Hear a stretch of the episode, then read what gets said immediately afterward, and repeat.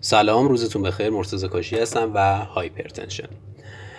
فرمولا رو می‌ذارم براتون پایین و فعلا فقط بدونیم که blood pressure میشه cardiac output در peripheral vascular resistance یا مقاومت عروق محیطی. و بریم جلوتر. ما میگیم فشار خون حالت شبانه روزی داره و تو شب ها معمولا پایین تره و در اوایل صبح بالاتر هستش. چرا؟ به خاطر بالاتر بودن آلوسترون احتمالا در اوایل صبح فشار خون هم بالاتر هستش. ما به دو دلیل فشار خون رو چک می‌کنیم. یکی اینکه فشار خون یک بیماری خاموش هستش و عوارض اون هم خاموش هستن و دومی اینکه فشار خون یکی از مهمترین ریسک فاکتورهای بیماری های کرونری قلبی عروقی کلیه سکته های مغزی و شایع علت خونریزی مغزی هستش. در مورد اپیدمیولوژی فشار خون میگیم فشار خون قبل از 55 سالگی تو خانوم ها کمتر از مردان هستش ولی به تدریج این تفاوت محو میشه. شیو با میزان تحصیل و سطح درآمد نسبت معکوس داره و من جایی خوندم که فشار خون توی ایران تو خانوم ها بیشتر از آقایانه و تو آقایان پری هایپرتنشن بالاتر هستش. در مورد پایین اومدن سن فشار خون این نکته رو بگم که به خاطر رژیم غذایی ما و چاقی که به وجود اومده فشار خون داره سن ابتلا به فشار خون پایین تر میاد. در مورد ریسک فاکتورهای فشار خون باید بگیم که ریسک فاکتورها به دو نوع تقسیم میشن. گروه اول قابل کنترل و گروه دوم غیر قابل کنترل هستن. گروهی که قابل کنترلن مثل وزن مصرف زیاد الکل مصرف زیاد سودیوم سیگار فعالیت کم سرکوب کردن خشم و عصبانیت. و داروهای جلوگیری از بارداری هستند. اما گروه دوم فاکتوریس فاکتورهایی مثل سن، جنس، نژاد و فاکتورهای ژنتیکی هستند مثل کمبود 11 بتا هیدروکسیلاز یا 17 آلفا هیدروکسیلاز فکر می‌کنم توی آدرنال بود و ریس فاکتورهای ژنتیکیش حساب میشن. اما تو یه سری افراد ما باید مرتبا فشار خون رو چک کنیم. کیا؟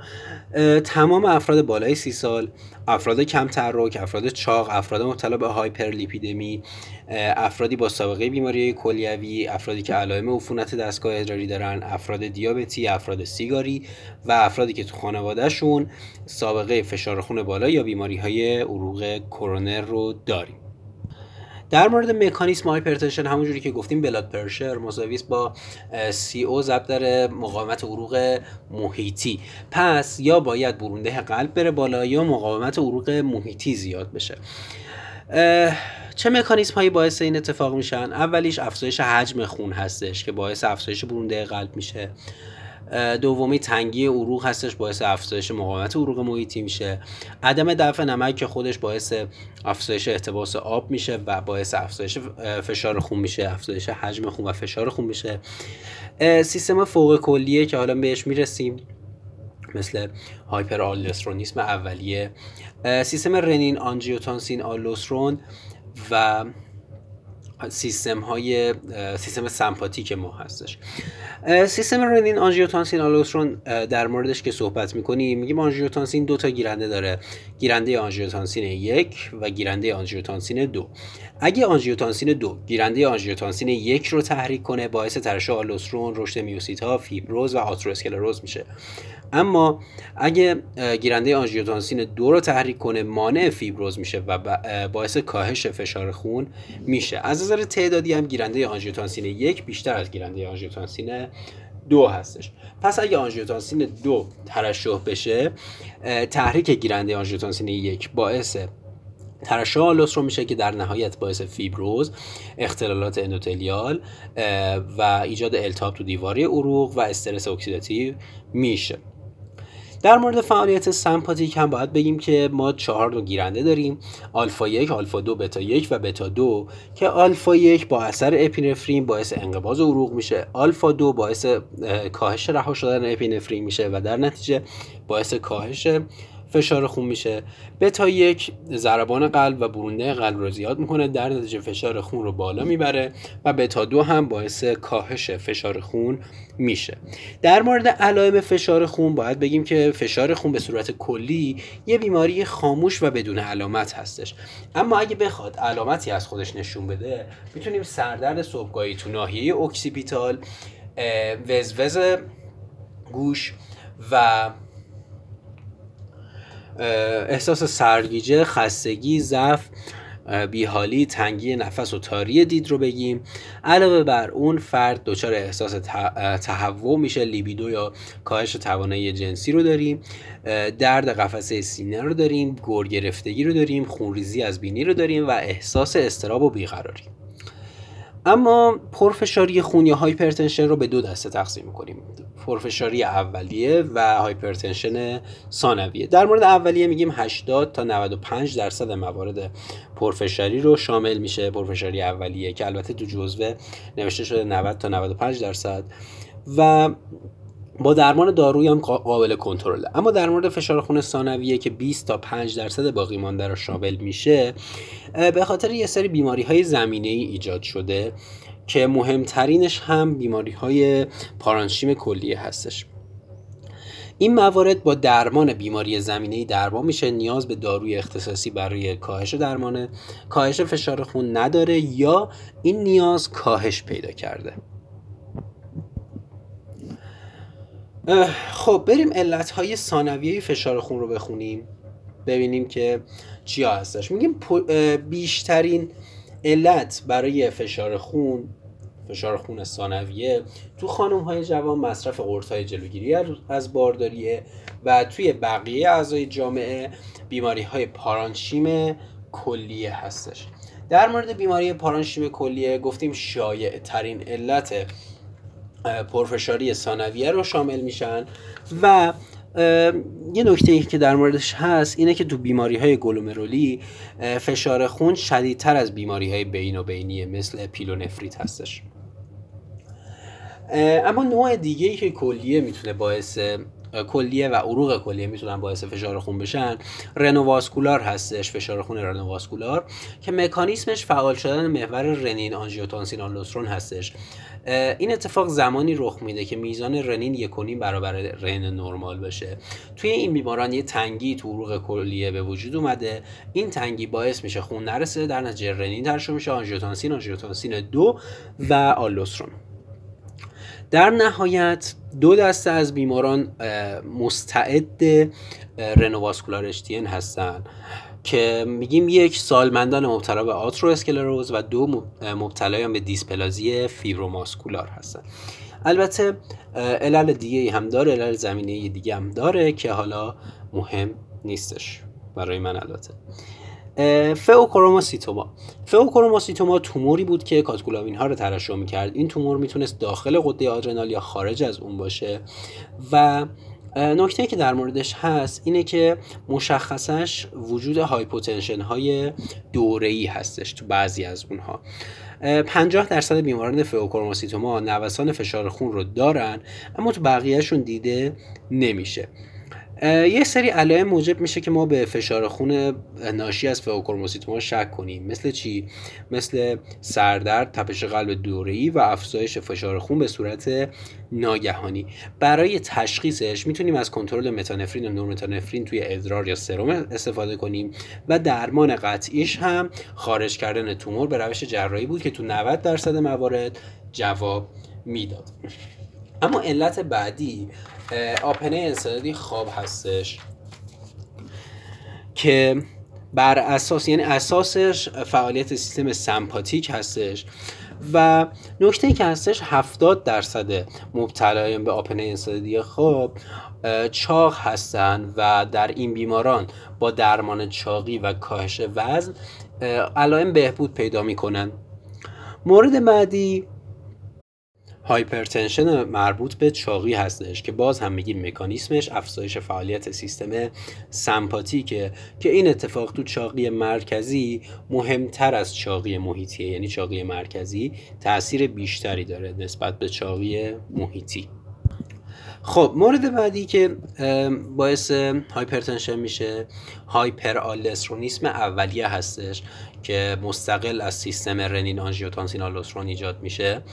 ولی عوارضش مثل همون عوارض رنین آنژیوتانسین آلدوسترونه باعث احتباس سدیم دفع زیاد پتاسیم و هایپوکالمی افزایش فشار خون و کاهش سطح رنین محیطی میشه. و تشخیصشون برای تشخیصشون می‌تونیم سطح آلدوسترون رو اندازه بگیریم که باید بالای 20 تا 15 15 تا 20 نانوگرم بر لیتر باشه. و نسبت آلدوسترون به رنین رو باید بگیریم که بیشتر از 30 باید باشه تا تشخیصی باشه. به علاوه می‌تونیم مقدار پتاسیم رو هم بسنجیم. که ببینیم آیا پتاسیم بیمار کم شده و بیمار دچار هایپوکالمی یا آلکالوز متابولیک هست یا خیر. نکته‌ای که توی این بیماران هستش اینکه هایپوکالمی که ایجاد شده باعث آلکالوز متابولیک، پلی‌اوری و پارالایز دوره‌ای و ضعف و بیحالی میشه.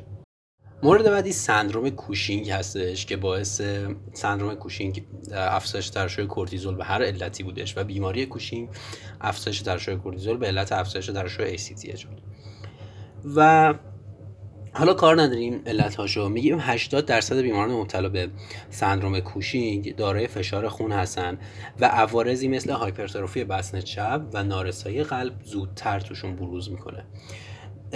تست تشخیصش هم سرکوب سرکوب با دگزا بود که فکر می‌کنم شب دگزا رو تزریق می‌کردیم یا دو میلی گرم دگزا می‌خورد و صبح کورتیزولش رو اندازه می‌گرفتیم. مکانیسمش چجوریه؟ میگیم اگه افزایش کورتیزول رخ بده این افزایش کورتیزول می‌تونه گیرنده های مینرال کورتیکوید یعنی آلوسترون رو تحریک کنه که در نتیجه باعث افزایش بازجذب سدیم و احتباس آب میشه. به علاوه خود ACTH هم باعث ترشح مقدار کمی آلوسترون میشه. به همین علت هم هستش که صبحها آلوسترون بیشتر هستش. مورد بعدی کوارکتاسیون آورته که اغلب اوقات بعد از شرین ساب کلاویان چپ ایجاد میشه. به همین دلیل خون توی اندام های تحتانی با آرامش بیشتری میره و در نتیجه ما نبز تأخیری فمور رو داریم فمورال رو داریم و البته این نبز ضعیف هم هستش و به علاوه گرادیان فشار رو داریم بین فشار سیستولی رو داریم بین بازو و ران. و علاوه بر آن اگر که قبل از ساب کلاوی هم باشه یا قبل از این تنگی قبل از جدا شدن شریان ساب کلاویان چپ باشه ما می‌تونیم گرادیان فشار رو توی سمت راست و چپ دست هم دست راست و چپ هم احساس کنیم. سومین مرمر سومین راه تشخیصش مرمر هستش که در ناحیه بین دو کتف شنیده میشه.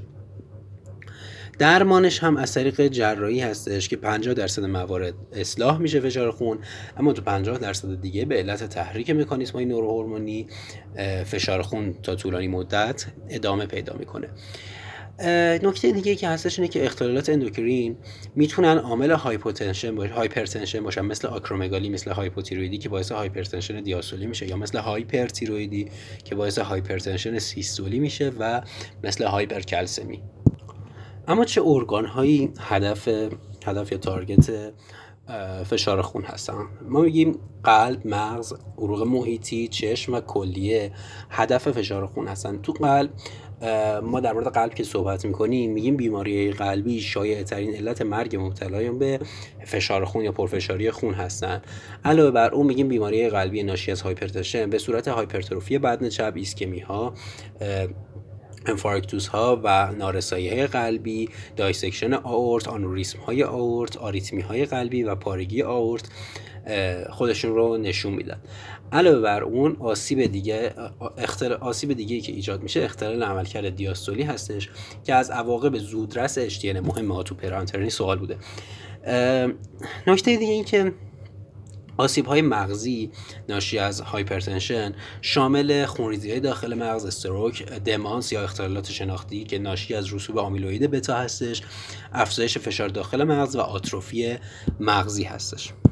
در مورد بیماری عروق محیطی یا تنگی عروق محیطی میگیم مهمترین نشانه لنگش متناوب هستش و ما اگه یه index ی داریم به اسم مچ پا براکیال که اگه کمتر از 9 دهم باشه برای ما تشخیصی هست.